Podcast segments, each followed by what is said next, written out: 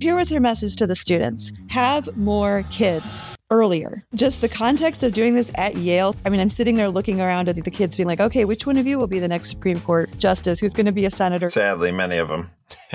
there wasn't this sense of like, oh, we're snowflakes and this is dangerous, unsafe space at all. These kids were like going at it. How do we afford kids in an economic climate? There was a student who got up and talked about the environment, and he was like, I might live to 60, I mean, 70 if I'm lucky, if the earth is still here. If the world's still here. Another objection from the, the female students was, well, I don't want to have children because I want to prioritize my career. And one of the freshmen got up from the Federalist Party. She got up, though, and she objected to that. She's like, I don't think there's a dichotomy.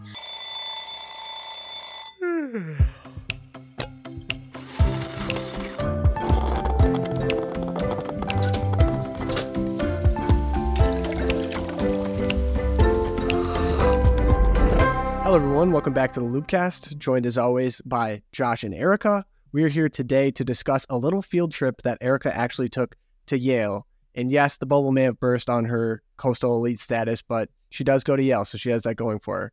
But uh, you said it was an interesting trip and you had some stories that you'd like to share. So, Erika, can you tell us a little bit about that debate you went to at Yale?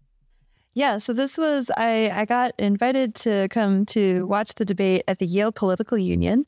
And Leah Libresco Sargent, those of you who are familiar with her, she's the author of Arriving at Amen, um, the Building the Benedict option. Great author. Check her out at her Substack, Other Feminisms. But she was debating. Uh, the resolution was the resolution of the House was have more kids.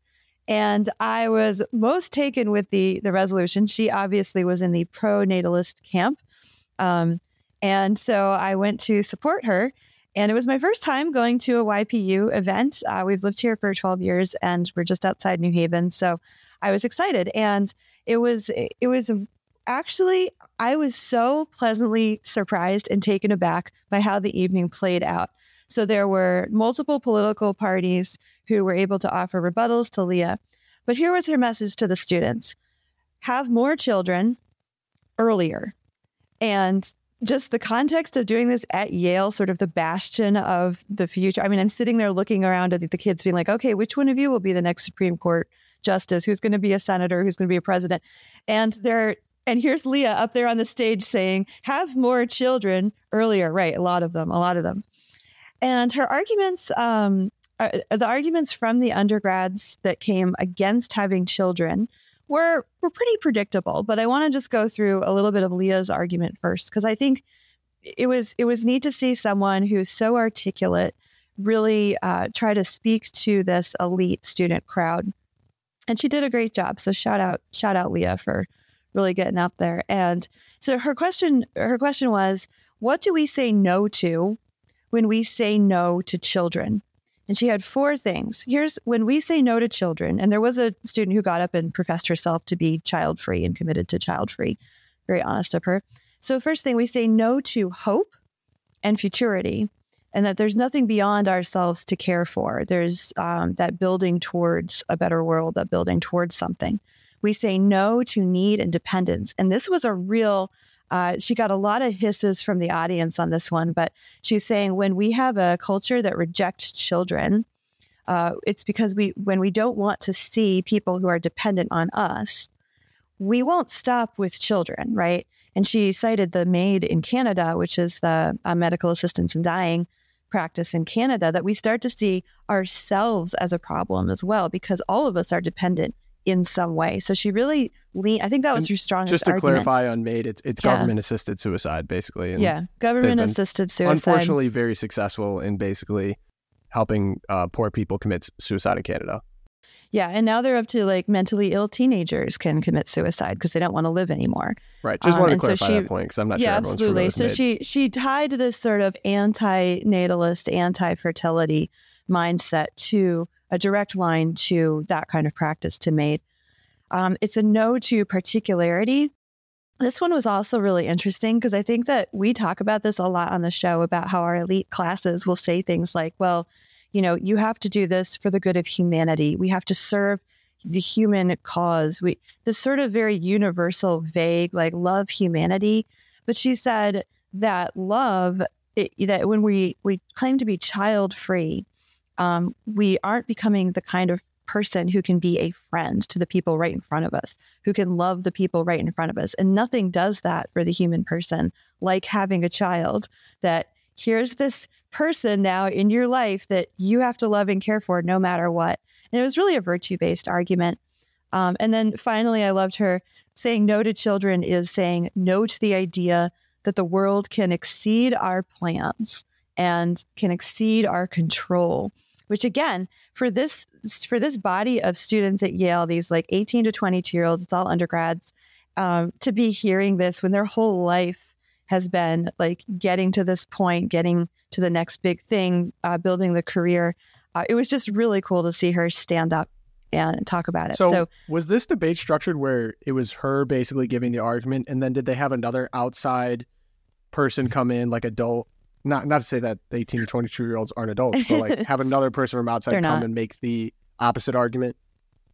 Uh, no, so this was actually they bring in the guest speaker. They get a longer speech, and then they have uh, quick Q and A, and then for and against. So different political parties. The YPU has like the Progressive Party. They have a Conservative Party. They have the Federalist Party, which is very loud and and vigorously excited about everything. And then um, the they have uh, several parties, the Tory party, and so different representatives from each party get up and they either rebut or they affirm the speaker. So it was really neat. Actually, one of the first questions from a student, it was super honest. I thought um, was just this: How do we afford kids in an economic climate like ours? And that's something that you know people like Elon Musk who are throwing around signage like make more babies. Uh, and and stuff, stuff like uh, our friend Tim Carney, whose book is coming out um, about making a more family friendly economy, more family friendly policies. Uh, that's something that really is worth tackling, I think.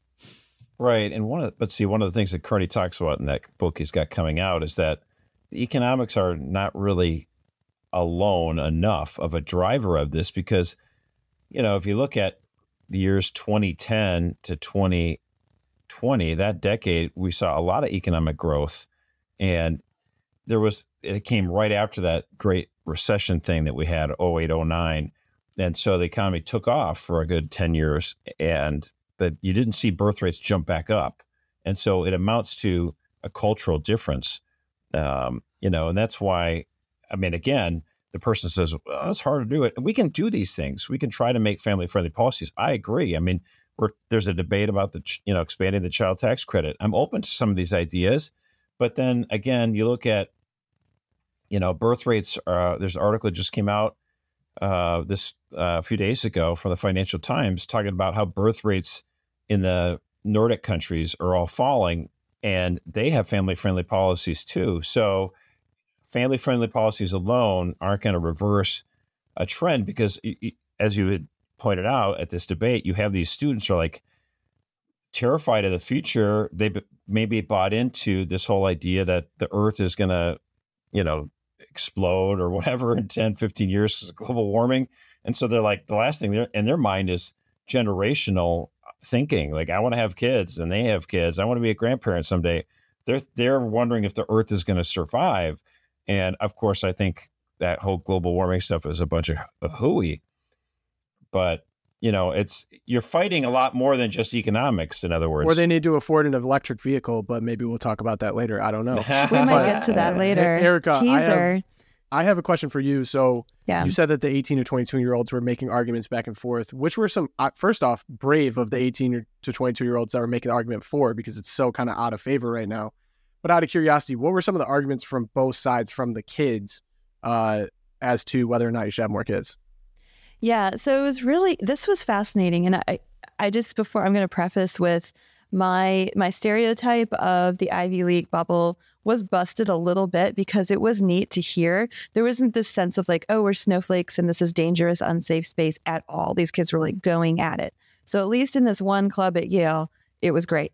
Yeah. So some of the the arguments against, again, like I said, predictable. What Josh just said, there was a student who got up and talked about his concern about the environment and that you know the climate everything's he, he actually had a line he was like i might live to 60 i mean 70 if i'm lucky if the earth is still here and you're you're just like cream of the crop you're listening to this kind of despair um, underlying the the argument there. If But- the world's still here. if the world's still here.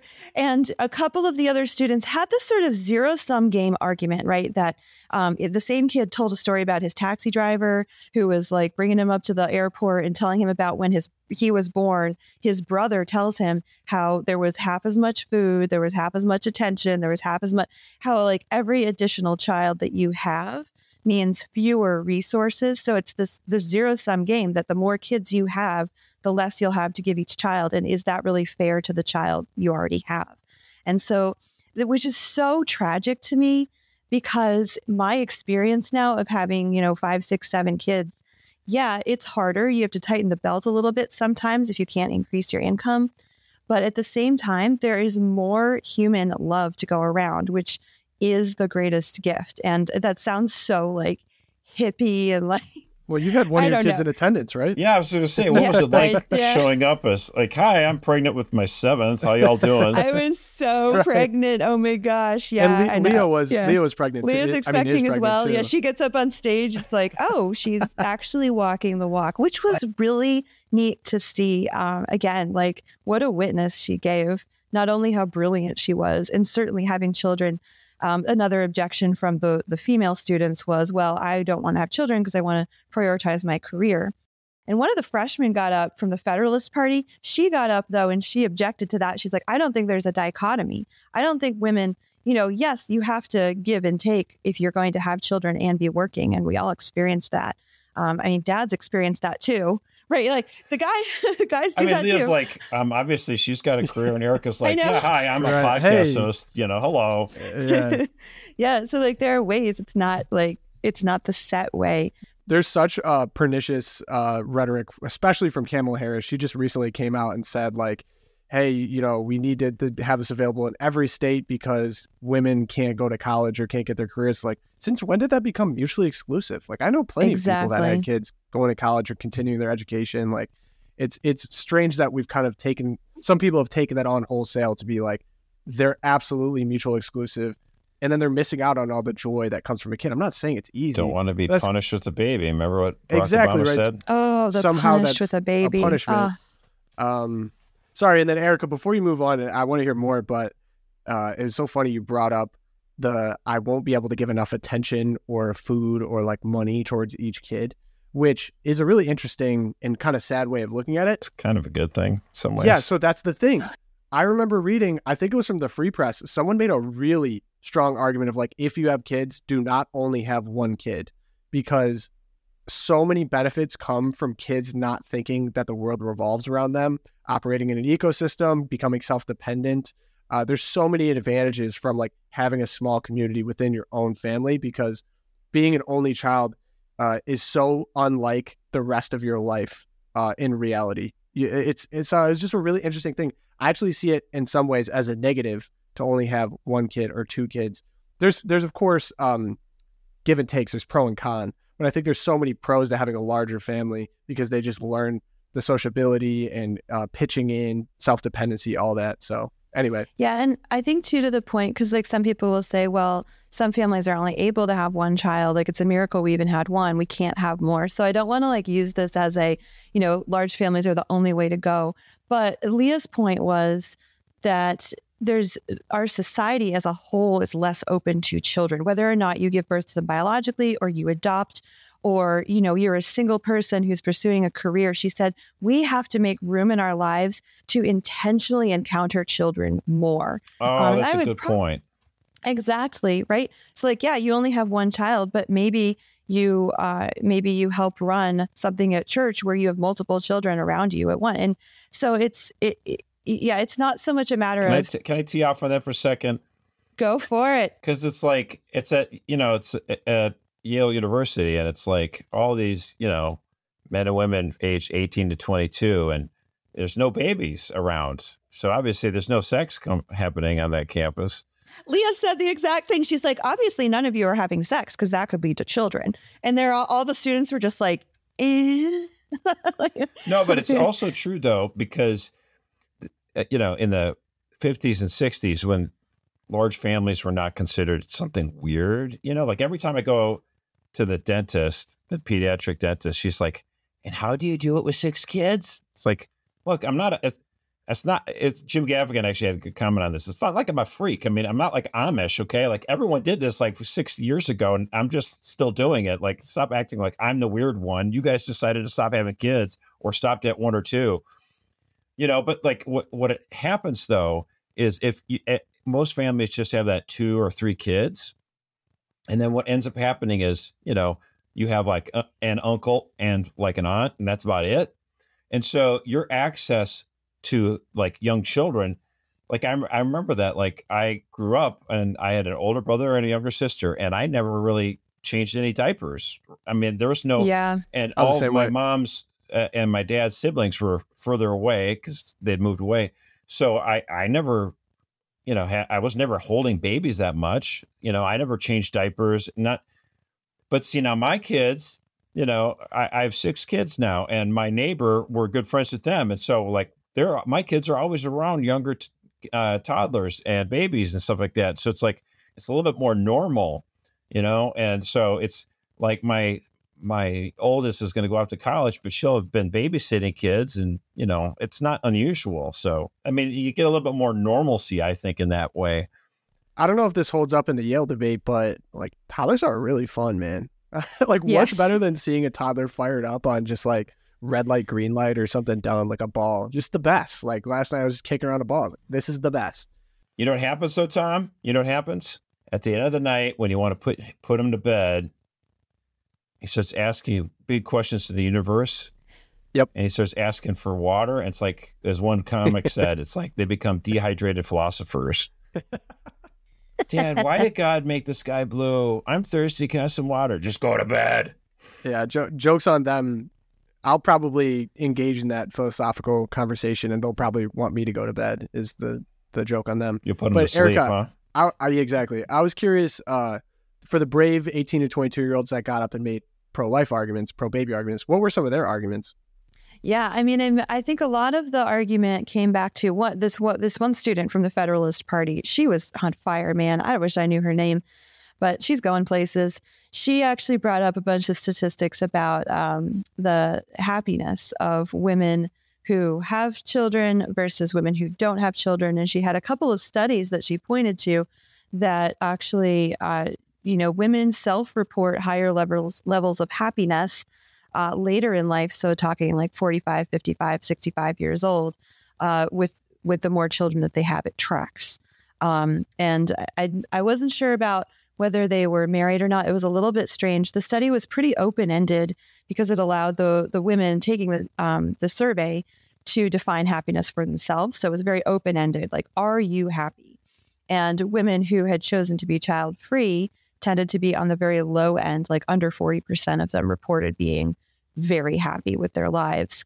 And then on the upper end, uh, women who had had children, um, they reported a much higher. I was it was in the double digits, much higher levels of happiness. So that was actually neat that the students were that some of the students were seeing that connection and that sort of long term they don't even have frontal lobes yet so it's amazing they were even thinking about being 50 or 60 years old but that shows a little bit of you know America's maybe best and brightest. giftedness best and Yeah. brightest yeah there maybe the frontal lobes developed early for her um, another another pro natalism was economic we had an economic argument come up that look we see what's happening uh, to broader societies that are have been in the negative they've been losing population so they point to japan uh, the korea Oh my gosh, Japan Yeah. is like the Where they saddest. more walkers than strollers. Yeah, so in the for the last 10 years, Japan has sold more adult diapers than infant diapers. And that's not a great pattern when you're talking like workforce. Ouchtown How's is your pension right. plan gonna? Stinkyville. Not even. I mean, it's fun. uh, It's like we laugh at that, but the amount of uh, Japanese men dying completely alone in a weird like small home is like one of the saddest images. I read an article about that. There's pictures, and I was like, oh, I just could not imagine how sad that loneliness would be. every kid you have, you, your social security taxes should go down. So Erika and I, we have, well, she's got seven now. It's like, ah, you don't have to pay any social security taxes anymore. you have contributed. You've done your share. You created right. six and seven like new this, workers. Josh. You're good. I I know that it is.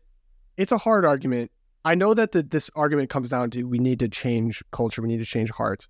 But I do think, like in an ideal society, if, if the government's purpose is to promote virtue for the citizens, a virtuous society includes children, and a society that continues includes children. So I, I get the culture argument, but it'd be nice to like have everyone come around to that and then be like, all right, now how do we effectively solve this at a federal level to incentivize children? I know Hungary has done a lot of stuff with that, but um, creating a society using the powers, leverages of power that is welcoming the children, that actually encourages it, that helps protect them, that helps them grow. Like these are all the reasons why a lot of people get into politics, you know?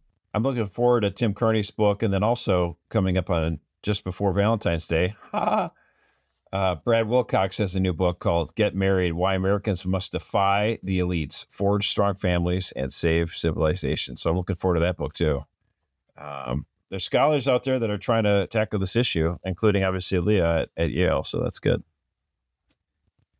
Yeah, it's interesting. I think there's an argument to be made for government. I mean, obviously, we want good policy. We want as as far as it can go, right? But I think there's a good argument to be made for if a government really wants to promote birth rates, it needs to promote heterosexual marriage, like actual marriage, um, get out of the business of redefining marriage, and also support those, uh, you know, those third party, those intermediary institutions, particularly religious institutions like churches because that's where I think the cultural change can come. Um, there was a really interesting study um, out of the Institute for Family Studies. I'm going to link it, really uh, examining the role of churches and religion in fertility rates. So, tracing it back through, we have fertility problem, marriage problem, and connecting that to a religion problem. And they looked at the Soviet Union, where religions and churches were just overnight um, made illegal, annihilated, etc.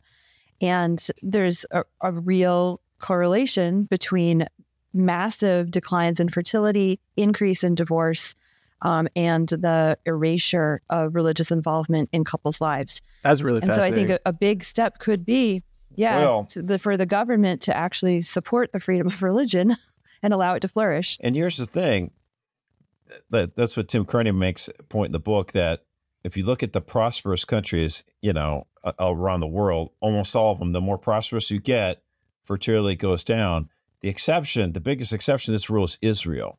And that's because they still have a very large sense of like that religious uh, response to wanting to have more children. They also have a s- additional cultural thing, and there's this notion in, in amongst Israeli people to have six, to have six because of the six million that were killed in the Holocaust. So there's like an added like survivalist thing because they're like we need to maintain this our you know our people our tribe, but it's also critical that they have that Old Testament idea that children are an obligation that you're supposed to have. You're supposed to do this. Uh, God looks good, it looks well upon it.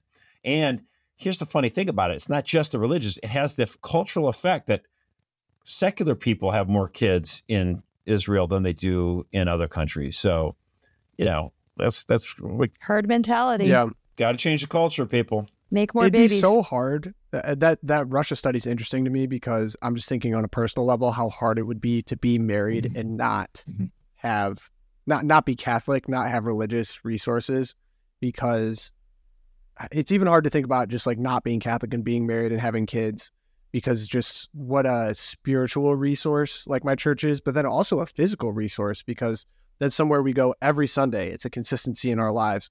Like we know people there, like we're we're embedded in the community.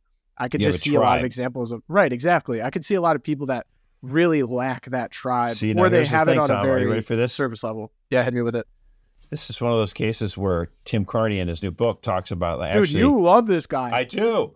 Hillary you Clinton love was this on- guy so much. He says Like, Hillary he's Clinton's paying onto something. No, Okay. not yet. It's a great book. he He said should pay Hil- you. He, he said uh, Hillary Clinton was right in this aspect that it does take a village. She meant it more like government should be more involved in your family's life.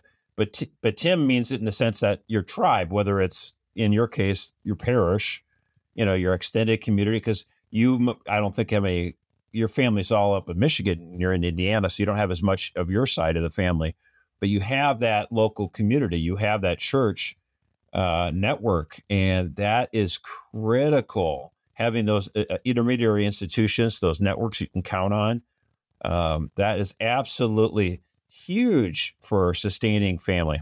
First off, shout out to the Michigan family. If you guys are listening, my mom definitely is listening. She listens to every episode. But uh, we are doing our Love you, part on the pro natalist argument. We already have, like, we all got married. I have four brothers. Three of us got married in 2020. We have six grandkids. Another one on the way already. So you have six grandkids, we're- Tom? Wow. Woo! no, I don't. My parents do, but Yeah. we're crushing it right now. Like we are crushing the national a- a- average. And honestly, I probably need to catch up. But yeah, we're doing our part. Bunch of little Croatians running around. So uh, in I could actually probably talk about this is so refreshing to talk about because it doesn't have to do with, you know, church politics or the border. church scandals. But uh, you know, now we dip back into the border. Uh, so we have a Mayorkas impeachment markup. So this is the first time in 150 years that a cabinet secretary has been charged. Josh, you were a little giddy over this. It seems like it's time. Uh, what's going on with uh? Yeah, I mean, actually, I, I mean, I find this to be fascinating. I mean, of course, I think ultimately you could impeach President Biden for all of the stuff that we have at the border. You're talking as many as eight to 10 million people coming across the border illegally. But at a bare minimum, yes, Homeland Security Secretary Alejandro Mayorkas is an absolute failure. And the, the, the committee that in the House is on Homeland Security is put, putting forward the these uh, articles of impeachment, and they're having this hearing talking about all the ways in which Mayorkas has skirted and ignored federal law. And that's the biggest thing is we have this big debate over whether or not the Senate should have some sort of border deal. This is happening in the same context. And that's why a lot of people are like, well, why would we try to have a deal with the Biden administration when their Homeland Sec- Secretary is completely ignoring the border con- concern of letting people fly in through the border? So my my question is, you know, Mayorkas's defense, as it were, is that he has followed the law. He has followed exactly what Biden wants him to do. And which in a sense I can see that argument because it really is the president ultimately like the buck stops with Biden. So why didn't they go for President Biden? No, see, the president of the United States is the chief executive officer. He's the one that executes the laws, right? And he has his cabinet secretaries to help help him fulfill his duty because Joe Biden did take, swear an oath to the Constitution, but so did all the cabinet members. They they also took that same oath to enforce the Constitution and the laws of the United States. And if you look at it, I mean, they there's a fact sheet that was put out by um, this House Committee on Homeland Security, and and makes the point that he has willf. This is what they wrote. Secretary Mayorkas has willfully refused to comply with numerous detention requirements spelled out by the Immigration and Nationalization Act. He has instead implemented a mass catch and release scheme whereby apprehended aliens are released without effective mechanisms to ensure appearances before an immigration court. And they cite like six different uh, statutes here um, in, court cases as well. I mean, they're laying it all out here. Um, and, and so they, they make the point that he has breached the public trust by violating his oath to well and faithfully discharge the duties of his office and his statutory duty to control and guard the border of the United States. I mean, that is what we have a Secretary for Homeland Security after all. He willfully failed to replace the enforcement initiatives that he has abandoned with viable alternatives. And I'd like to remind people it was three years ago this week that President Biden sa- said, We have no more emergency at the border. He got rid of the emergency declaration. He got rid of Remain in Mexico. He got rid of all these Trump policies to try to curtail. And Trump had reduced the amount of influx of illegal immigrants, not not down to zero, but it had been a major reduction. And so three years ago this week, Biden gets rid of all that. And this committee is like, okay, so you got rid of those. What have you done in its replacement to try to maintain uh, a secure border? Nothing. In fact, you're got the Nothing. border wide open. And so we need accountability here. Uh, he should be impeached. And then the Senate, if they had any honesty, they would remove him from office, but they probably Well, won't. Yeah, Josh, uh, you sent a tweet to us last night, and I just thought it was so funny about I was getting some fired of up. the.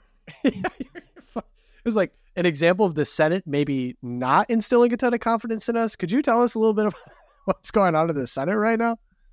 That was so funny. Well, Politico ran this story and they said, the reporter said, bad vibes in Senate GOP on border deal. The vibes were atrocious. And I sent this and I was getting kind of hot. And you're like, Pogo, you're like, wait, what? Isn't this a good thing if this deal falls apart? I'm like, yeah, Right, dude, yes, terrible of course. If the deal is a horrible deal, so the deal falls apart, that would be great news for America. Yes, obviously. But you get these people in the ho- uh, the Senate GOP, and you're just like, oh my gosh, they drive me up the wall.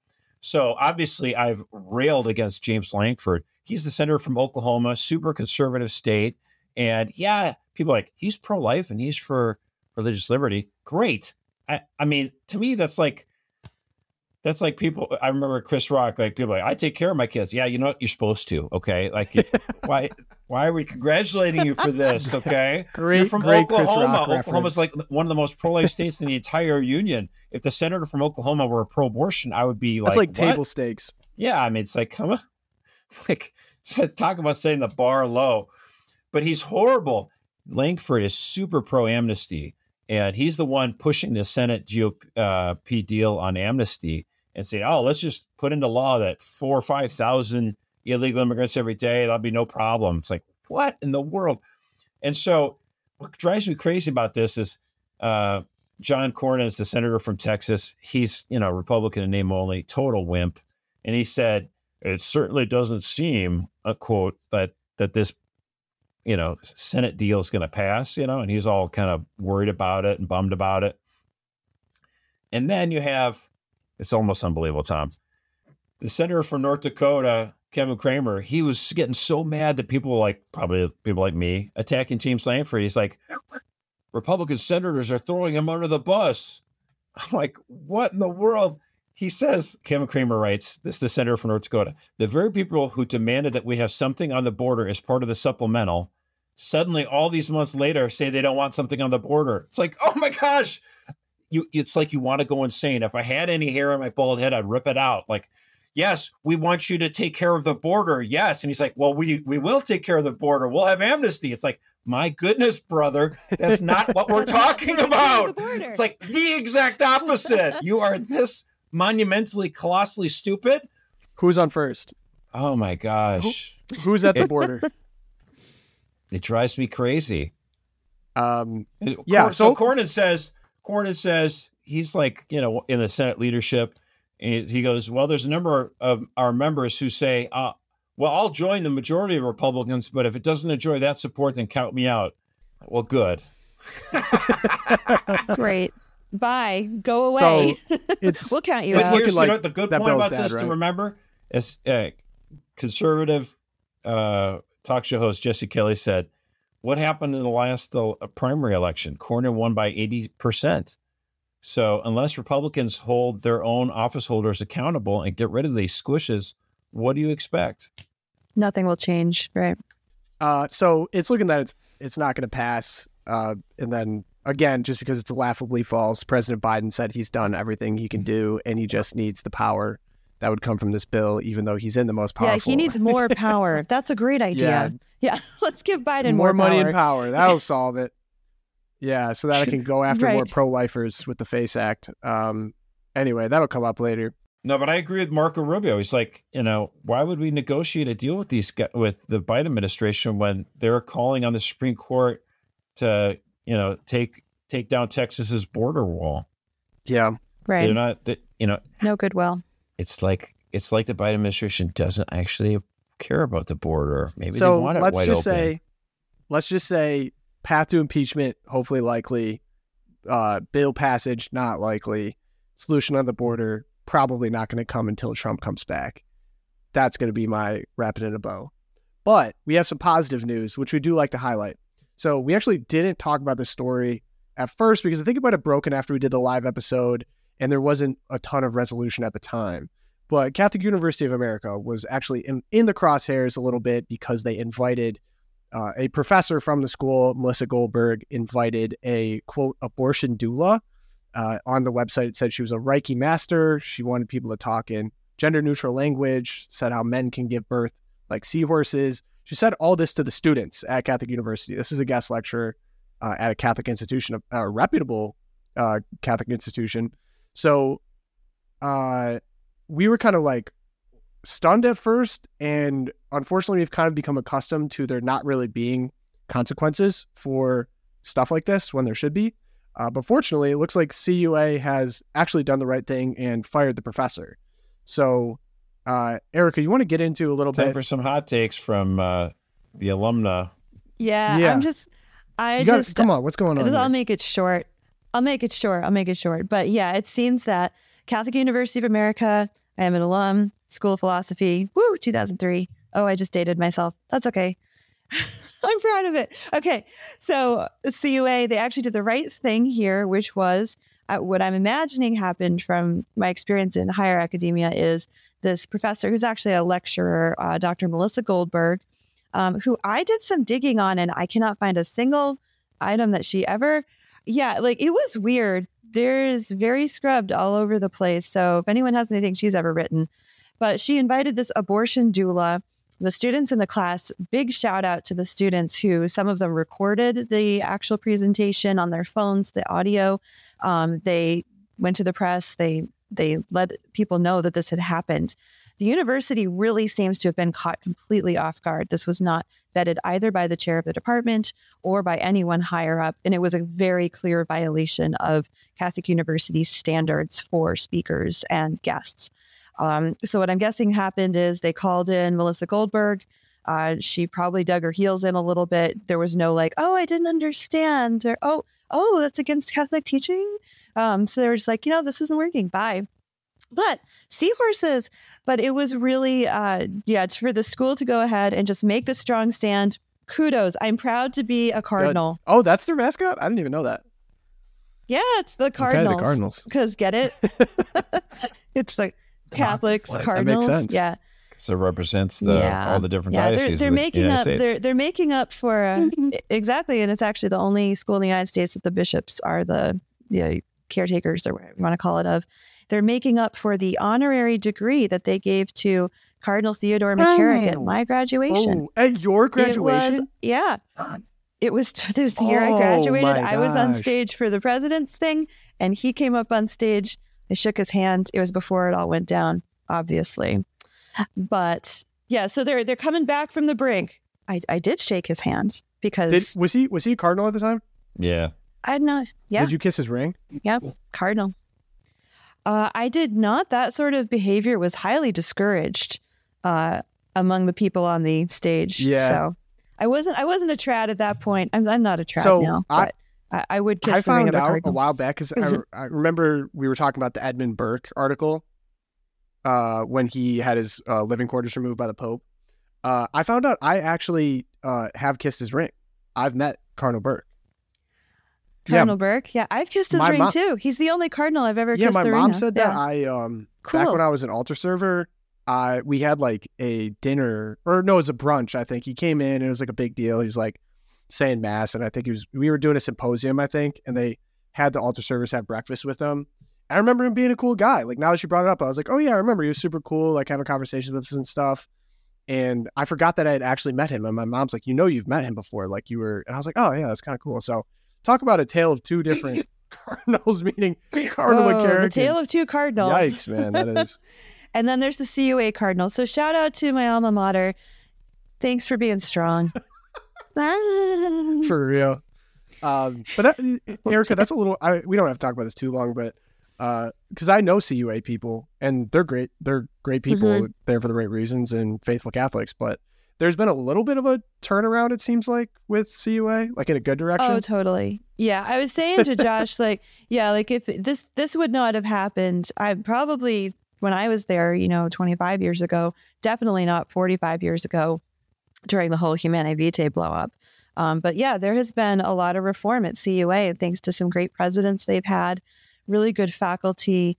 Um, School of Philosophy has always been really solid, and I tell parents too. I, you know, my feeling is, and this was my feeling when I went there as well, that the student body is what you would call a microcosm of the church in America. So you're going to find, you know, 10% of the student body really hardcore traditional, like, um, you know, going, going all uh, scripture, tradition, magisterium. And then you've got a good chunk of the student body, you know, lightly catechized. They kind of go there for different reasons. Um, and then you've got some libs who are Father James Martin aficionados, and they're there too. So you, the you know, the Catholic Catholic Church is here comes everybody. Catholic University, here comes everybody. But it seems like the leadership is definitely headed in the right direction. That's awesome. Good to hear. You can avoid all this by going to University of Mary because uh, we did in, indeed receive their merchandise and Great are now segue. great supporters. Uh, you will catch me wearing. They, they sent us some sweet polos. Uh, me and Josh might twin one of these episodes, but I'd just like to give a special shout out to our University of Mary listeners. We love you guys. You guys are the best. That saga has been closed up. Sorry, we were a little distracted by Christmas, but anyway, uh, really good to hear from CUA. And uh, I do know a lot of good CUA people, so I'm glad that we got some clarity. So, uh, Erika, I've been looking forward to this this entire episode. So, uh, I don't know if you guys have noticed, but in the description for the episodes, we've moved up Talk to Tom. It is loopcast at catholicvote.org. And boy, did people like to email in after we made that change. I've gotten a lot of emails and uh, we got a lot after the Trump episode, which I'm sure was probably, you know, foreseen. But we got one that I found really interesting. And I actually genuinely really do appreciate when people challenge our ideas because I think it just really gives us a good opportunity to maybe like flesh out arguments that we didn't have time to fully flesh out in an hour episode, maybe something we threw out that people maybe didn't understand. So if you if you've been listening, you know Erika's kind of been beating the uh, I don't like electric vehicles drum. Uh, I see a lot of her concerns. I maybe not as I don't have as strong a stance. I think I'm going to withhold my thoughts on electric vehicles for the sake of this. But someone reached out with a very detailed, well uh, written uh, critique of Erika's stance on electric vehicles, and I want to give Erika a chance to maybe round out some of her thoughts, why she thinks the things that she does, so that you can get some. this was a a point of contention. I think the uh, title of the email was EV misinformation. So we need to clear up some misinformation uh, for her name is Sue. So shout out to Sue for emailing in. Well, I'm going to paraphrase this a little bit. Yes, I'm going to paraphrase this a little bit. Uh, Hi, Tom. I don't usually reach out to podcasts, but a topic has come up a few times in the past has come up again on the latest episode. I can no longer sit by and listen to y'all, maybe unintentionally, spread misinformation about EVs, electric vehicles. I'm guessing you don't believe in climate change, which Josh has really made clear. Uh, and I am not here to convince you of it, since there is nothing I can say that thousands of scientists, studies, and data points have already not already said. I do believe that deep down, a lot of Republicans in government know that it is real and unwilling to admit it, and that is disappointing since the environment, environmental protection used to be a bipartisan issue. But I'm here to talk about EVs. Erika mentioned that they don't work in the cold and are unreliable. I believe there is a lot of inappropriate conclusions being drawn from what happened recently in Chicago. It is true that EVs charge slowly in the cold, but it is also true that no EV driver ever recommends buying an EV if you do not have a way to charge it at home or work. Relying on public DC fast charging infrastructure for daily driving is not the proper use case.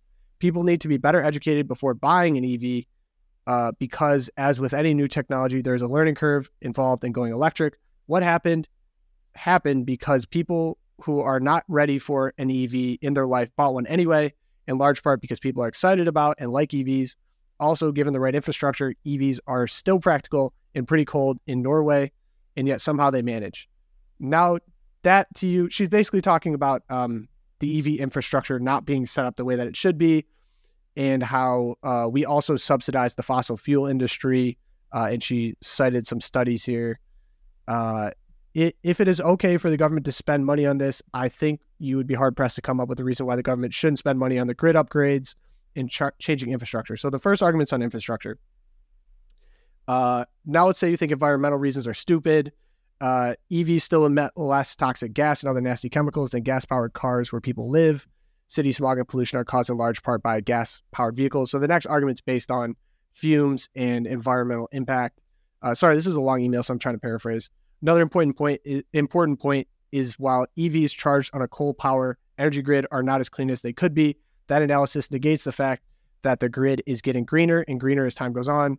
We have been refining gasoline for 100 years and using it in cars uh, for a long time. We are approaching the highest efficiencies possible with these technologies, and they are nowhere near as efficient as EVs. So she's making an efficiency argument. And then she said, "Oh, and Erika said that Teslas cost two hundred thousand dollars for a base model vehicle. That that is so laughably off. I can't believe I have to respond to it, but I will anyways." She said the uh, most popular model, the Model Y of Tesla, starts in the mid thirty thousand range with tax incentive. Um, Erika would like to speak to that, I'm sure. And then she said, "Here's a good EPA article that explains a lot of EV myths."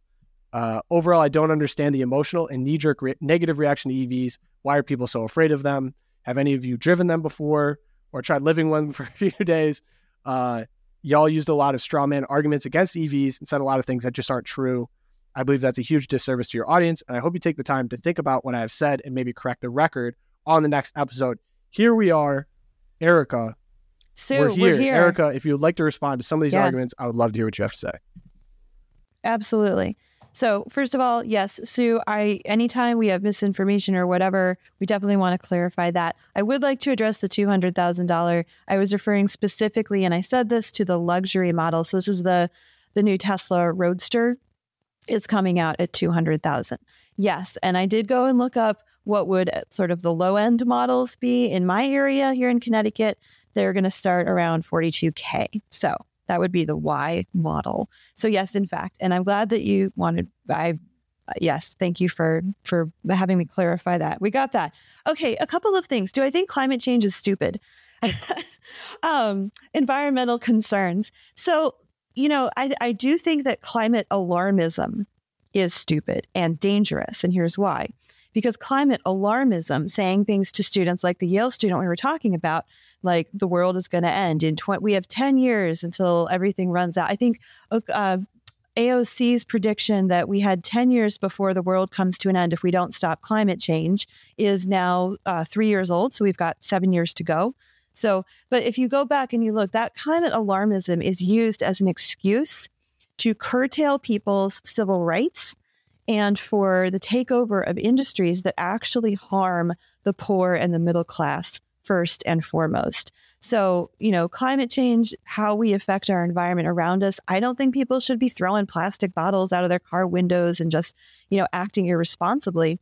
But this idea that uh, the, the climate change apocalypse is coming and the way to fix it is to force these unrealistic timelines on the rollout of electric vehicles, on getting rid of gas stoves, on, you know, this is the light bulb you're allowed to use to, to light your home um, I think that is stupid and dangerous. So I want to make a distinction there between the idea that humans have an impact on the earth and the idea that it is so bad that we need to rip all these freedoms and civil liberties away from people and force this timeline on them. So that's my first point. Uh, to address the Norway issue, which is the why, if Teslas are so bad in the cold, why are people up north driving them?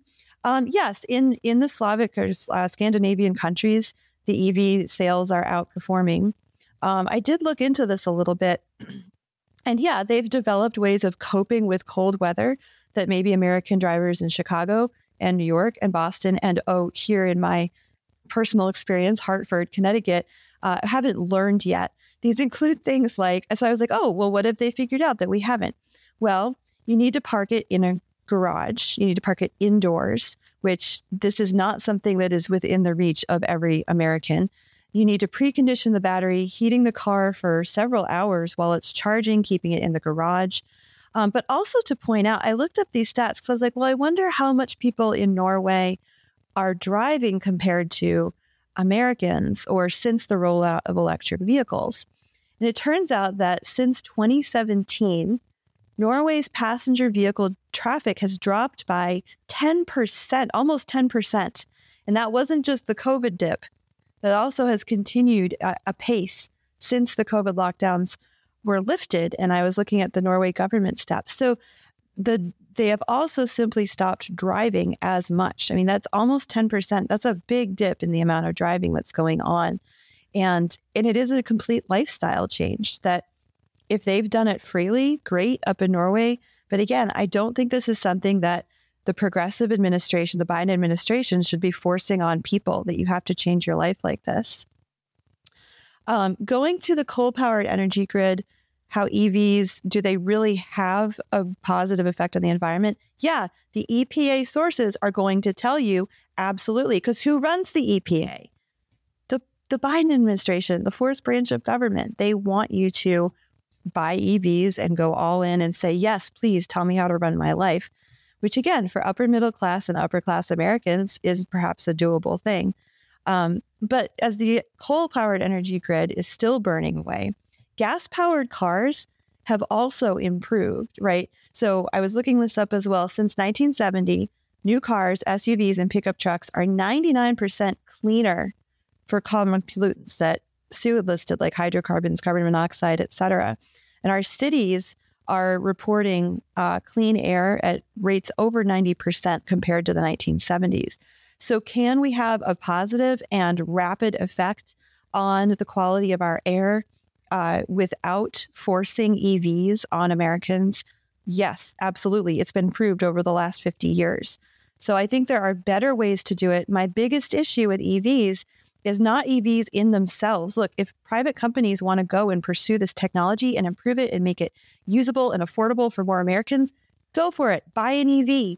My biggest issue is that the government should not be setting standards for the way we live our lives, and automobiles are a big part of that.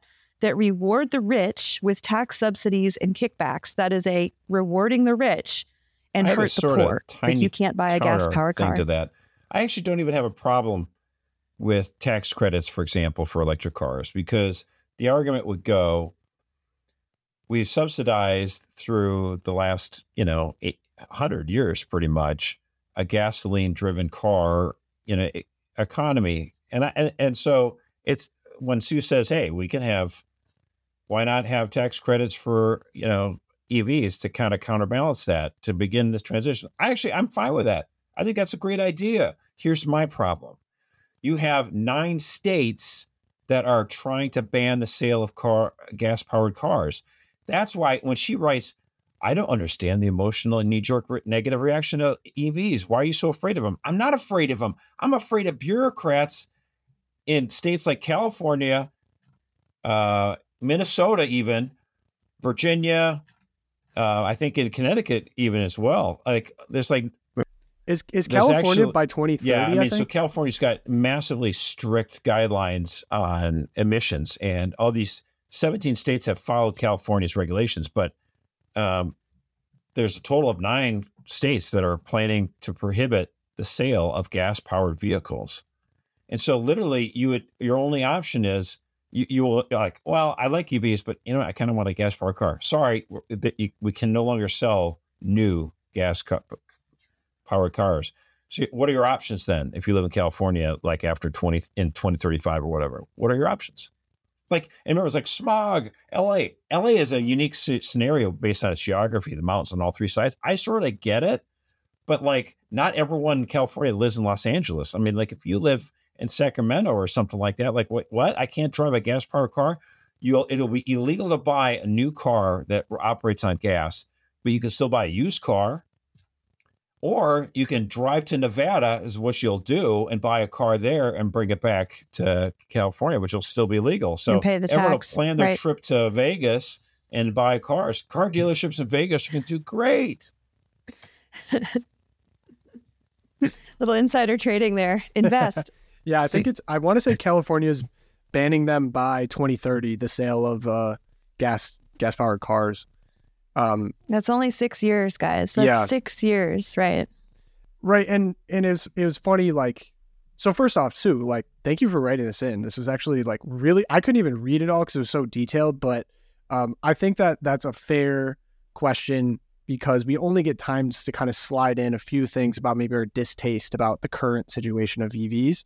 Um, I think if I could summarize, not a problem with EVs in particular. It's more the government the fear mongering and then the government bureaucracy telling people what they can and can't do. Uh, because if EVs, I would like to see EVs be good enough on their own merit uh, that people would want to buy them rather than this artificial merit. And I'm again, Josh, tax credits not not a problem to me, but my problem, which was funny, is like, oh, you used a lot of straw man arguments. Uh, the the argument of my car did not get me to where I needed to go. Is a personal testimony. Is not a straw man argument. That's the most practical personal testimony argument of all time. Like, it, it, you know, like if, if they can't get that done right now, then we shouldn't have it being illegal to buy alternatives that have gotten us there for the past I don't know, since the Model T was invented. Like, um, so like the incandescent light bulb worked for 100 years and they just instead of using tax credits incentives to get switch us over to the better bulbs they just ban them like really do you have to do that i just don't i hate that government operates that way yeah it's like crony capitalism it's like not it's not in reality like a, a true market alternative based on its own merits it's just like well the government's going to ban it and you know that lobbyists are getting big kickbacks on all of this stuff so um, yeah, tough. But you know, hopefully, Sue, if you're listening in your, in your Tesla, you thought this was a good rebuttal. Uh, Erika went and did her homework, and uh, hopefully, we have all learned a little bit something at the end of it. Uh, we move now into the Twilight Zone. Uh, I think we have Josh. It looks like you're up first. Josh. Is there a way to play a video? Oh, there's good news. There's, there's more good news for Biden. The economy is cooking right along. The Dow is north of 38,000 today. Wages are up. Unemployment below 4% for 23 months in a row. And today, the Commerce Department announced the economy grew at 3.3% rate in the last quarter. Now, what does that mean? Well, it's a little technical, but according to macroeconomic theory, number go up equal good. Now, is that right? Can you check my math? Can you check me? Can you check me on that? Yeah, you, check, you, got, you got that? Okay. For all last year, a bunch of people were predicting a recession, but instead, every economic indicator of Bidenomics is positive, or as the news people call it, it's an economy that is cooling on the inflation front, but still showing growth on the, the spending front, the Goldilocks. Perfect Goldilocks scenario. We're getting some of that Goldilocks. It is Goldilocks. This is Goldilocks. That's right, Jack. Things are going Goldilocks. Now look up. Look here. I'm serious, folks. I knew Goldilocks. Nice gal. Real particular. Real particular about her porridge. Not me, though. Hot, cold, don't bother me. I'll toss that bowl down. Too sweet. Soft foods. Doctor's orders. The old mouth chiclets aren't, was, aren't what they used to be. But lost, it, lost the words there a little bit. Can't, can't win them every time. But even though it looks like there's no recession and the economy looks good on paper, people feel like it's not bouncing back. And this bad feeling, the media has dubbed the vibe session. And I get it, but thankfully I have a foolproof way to bring the nation out of a vibe session. This is Stephen Colbert's Vibe Session.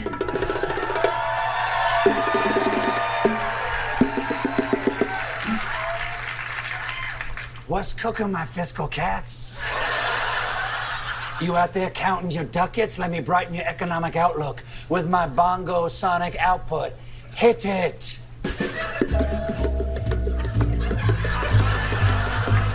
Dig. You're drowning in dough, but you don't feel it because it's not yet bread.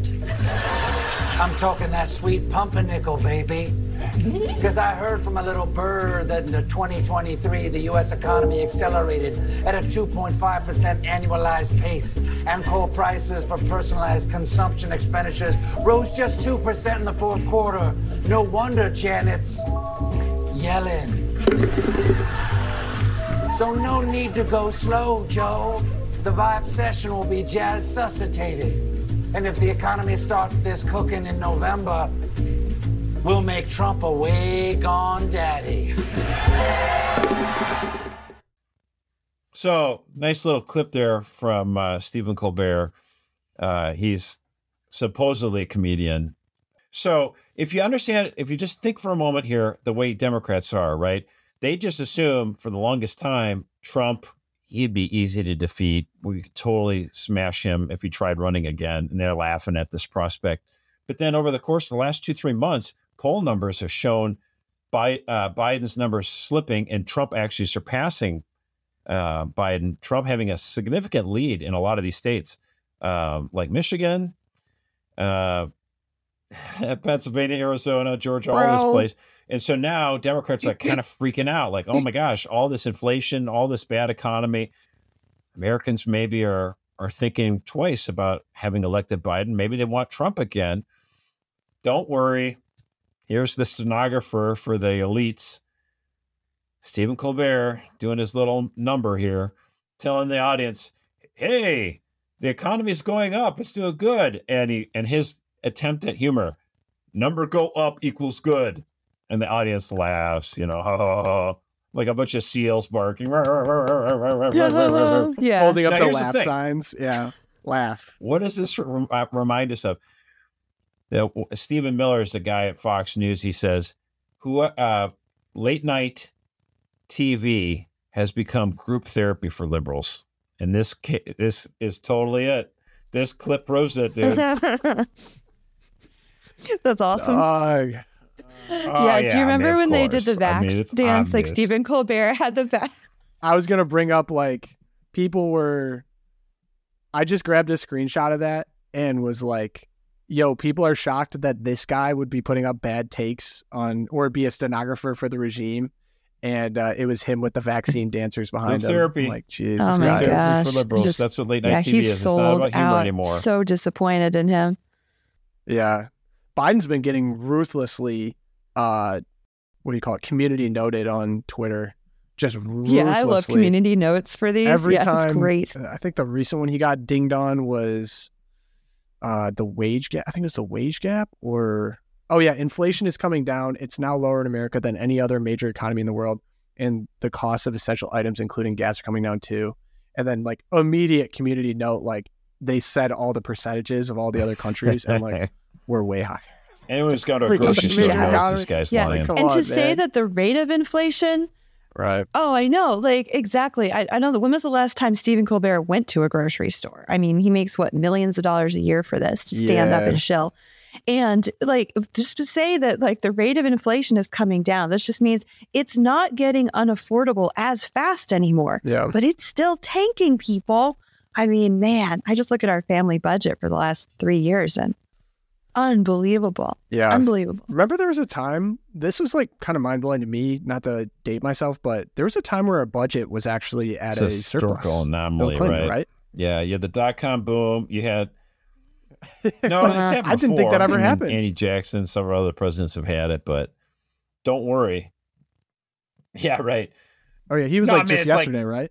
I mean, I'm talking no, I modern mean, history. Andrew and Jackson, it, bro. It was like the politicians in D.C. are like, "What is going on? We got to fix this." So they took care of it right away. Trust me. So and that won't happen again.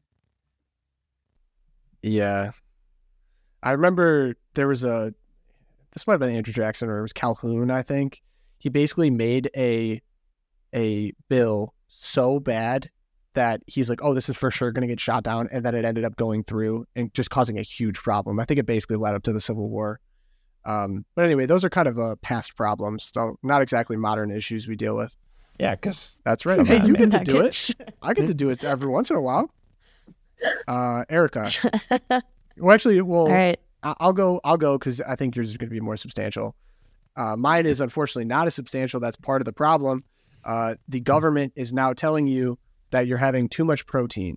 So, uh, nutritional experts Vox and the federal government uh, put out this: Americans are obsessed with protein. They eat about as too much as much of it, two x as much of it as the federal government advises. And 60% of US adults are trying to get even more of it into their diets. Excessive protein consumption could be making us sick. It's also wrecking the planet. How much protein should you actually eat per day? Find out. Immediately, community noted as well. Like, there's no studies saying that excessive protein makes you sick. Um, but why is the government coming from our gains? And then that came that that came to mind as well. Like, I'm just trying to make some gains here. I'm trying to put on some some muscle. But uh, someone went and screenshotted the uh, pyramid, the food pyramid Dude, from you the kidding 70s. me? Yes, of course. Do you remember it to what the federal government We're advised up- the average American to eat? Worst They advice ever. I could get on the warhorse about this. The bottom of the Now pyramid, upside which is down. what you're supposed to eat the most of, literal pictures of white bread. It was like white bread, all kinds of grains, Corn. and then they demonized fat. Fat was at the top of the pyramid with basically uh and it wasn't even like good fats either. It was like bad fats, but they basically demonized fat. So what did everyone do? Demonize meat, demonize fat, and they're like, just have all the carbs as possible. This is in the 70s. If you don't believe me, I, I- we should put up the food pyramid. It's, it's wild. It's like completely against all information that anyone would give today in nutrition. I grew so- up with it, man. I believe you. Yeah. Yes, because It cereal was on the back of. Like, every eat more cereal box. It was like- cereal.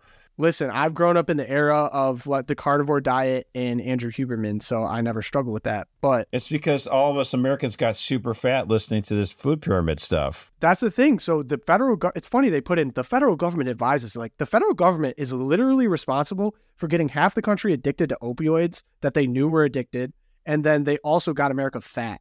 So the way that they did it was they demonized fat and what did every food company do? They started with the processed food, processed food started increasing, but they're like, oh, if you take fat out of something, it makes it taste terrible. What are we going to do? Well, ironically, the US government was also subsidizing corn. So they were basically paying farmers to make corn in America. And we had so much excess corn because they were trying to compete with international sources. And so we have all this corn. They're like, well, what do we do? They invented high fructose corn syrup, which is like literal poison to your body. And they're like, let's make it taste better. We're going to put it in everything. It's so much worse than sugar. So not only were they giving people bad nutritional advice, they also subsidized high fructose corn syrup, which then got people even more fat. And so now America has an obesity problem in large part because of bad government advice. And then the dawn, I think to me, the dawn of the internet and kind of independent sources, uh, just we had this information economy now that before in the 70s, you pretty much had to listen to the government or maybe your doctor. You can go online and search like what, you know, what crazy diet's going on. Exactly. And so now you get like these independent sources being like, oh, maybe fat isn't such a bad thing. Maybe it's actually really good and satiates Sugar's you. And maybe protein is really necessary and you should be having more of it. So now, exactly, we get a lot more, we get more be- better advice because we're not at the whim of whatever lobbyists from big food companies are lobbying the government to like get Coca Cola, you know, the craziest thing I read, I took a nutrition class in college, and it was about how Coca Cola subsidized a study on whether or not pop is bad for you. Do you have any guesses on how that yeah, came back? You take it in There's some moderation, objective like science two happening. Glasses a day. They said it wasn't bad for you. And truly, if I could give anyone nutrition advice, and I know maybe someone's sipping on a nice Coke right now while listening to this, if you wanted to lose weight, the very first thing I would say to do is just completely cut out all pop from your diet. I mean, it's the they can fit so much more high fructose corn syrup and sugar into liquid because it's liquefied than eating like a donut or solid food or whatever. So if people are just drinking that every day, it's like basically impossible to lose weight. So, um, but yeah, uh, the government, uh, I'm going to pass on what Vox and federal recommendations have to say about eating protein. I'm about to go make some more gains and just become humongous on this podcast. So, uh, Erika, He'll be like the Steve Rogers of Catholic Yeah, I'll be- I'll be He'll big time at like the end of it. little Tom, big Tom, because he ate the meat. Well, just to tack on real quick, I abandoned all of that advice that the government had and dropped 60 pounds. So there you go.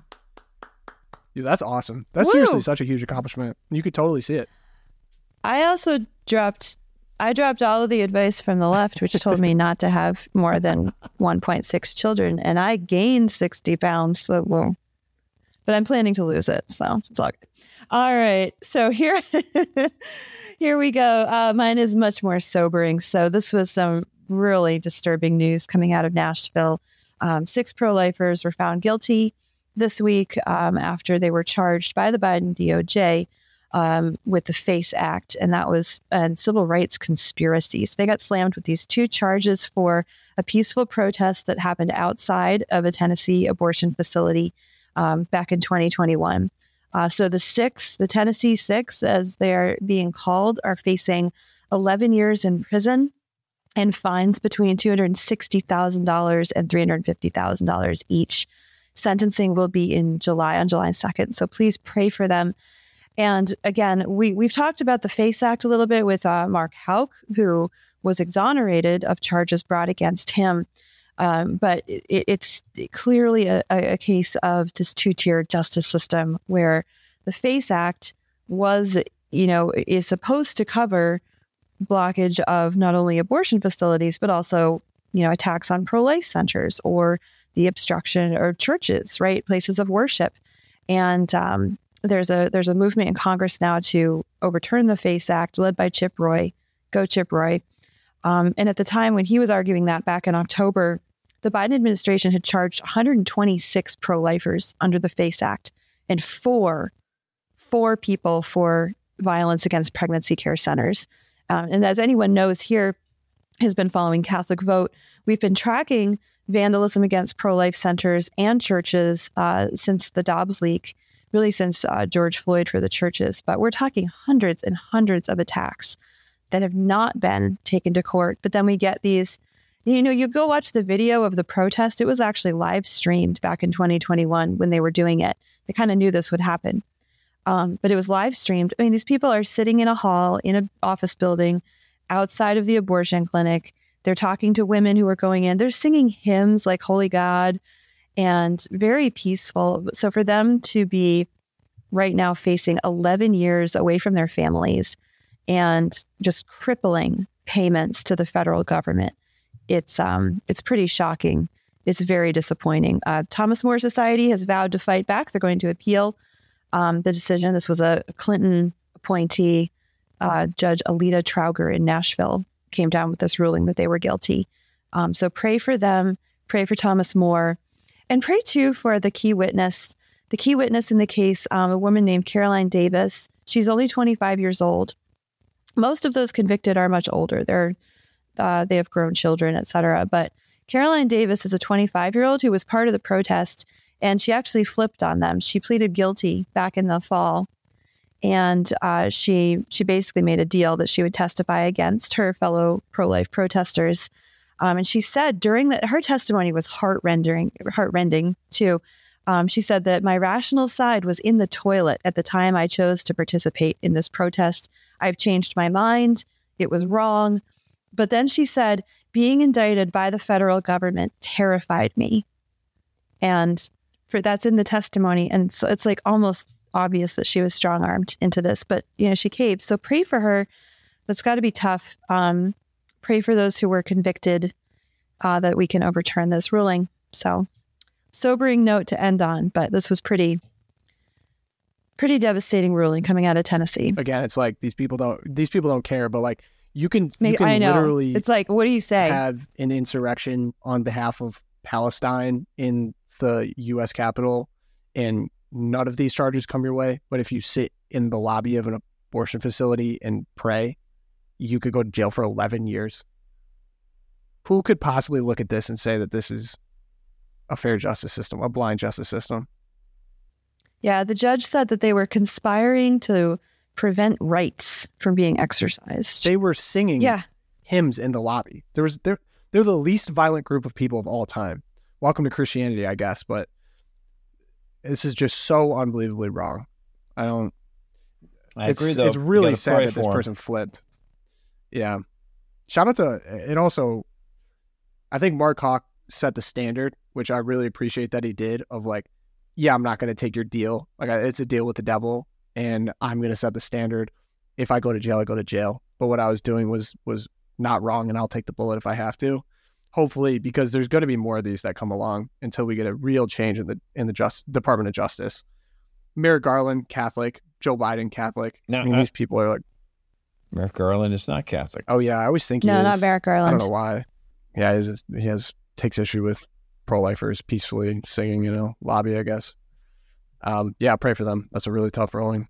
Um, hopefully the the Becket. I mean, the, those guys are really up to the task. I- Thomas or, More sorry, Society's doing Thomas a good More. job at representing Thomas yeah. More. Yeah. Yeah. Thomas More is great. Um, yeah, sobering note there, but I Mhm. really enjoyed this episode. If you did too, leave us a review, Apple Podcasts, Spotify. Uh, you can like this, uh, subscribe on YouTube. Appreciate it. We do get together live at noon Eastern every Monday, do a little recap of what happened over the weekend. And uh, yeah, really appreciate all of you guys listening. Uh, this was a lot of fun. Please pray for us uh, that we can do this well and serve you guys the best of our ability. Uh, Saint Thomas More, Saint Fidelis, Our Lady Guadalupe, pray for us. And we will see you guys on the next episode. Peace.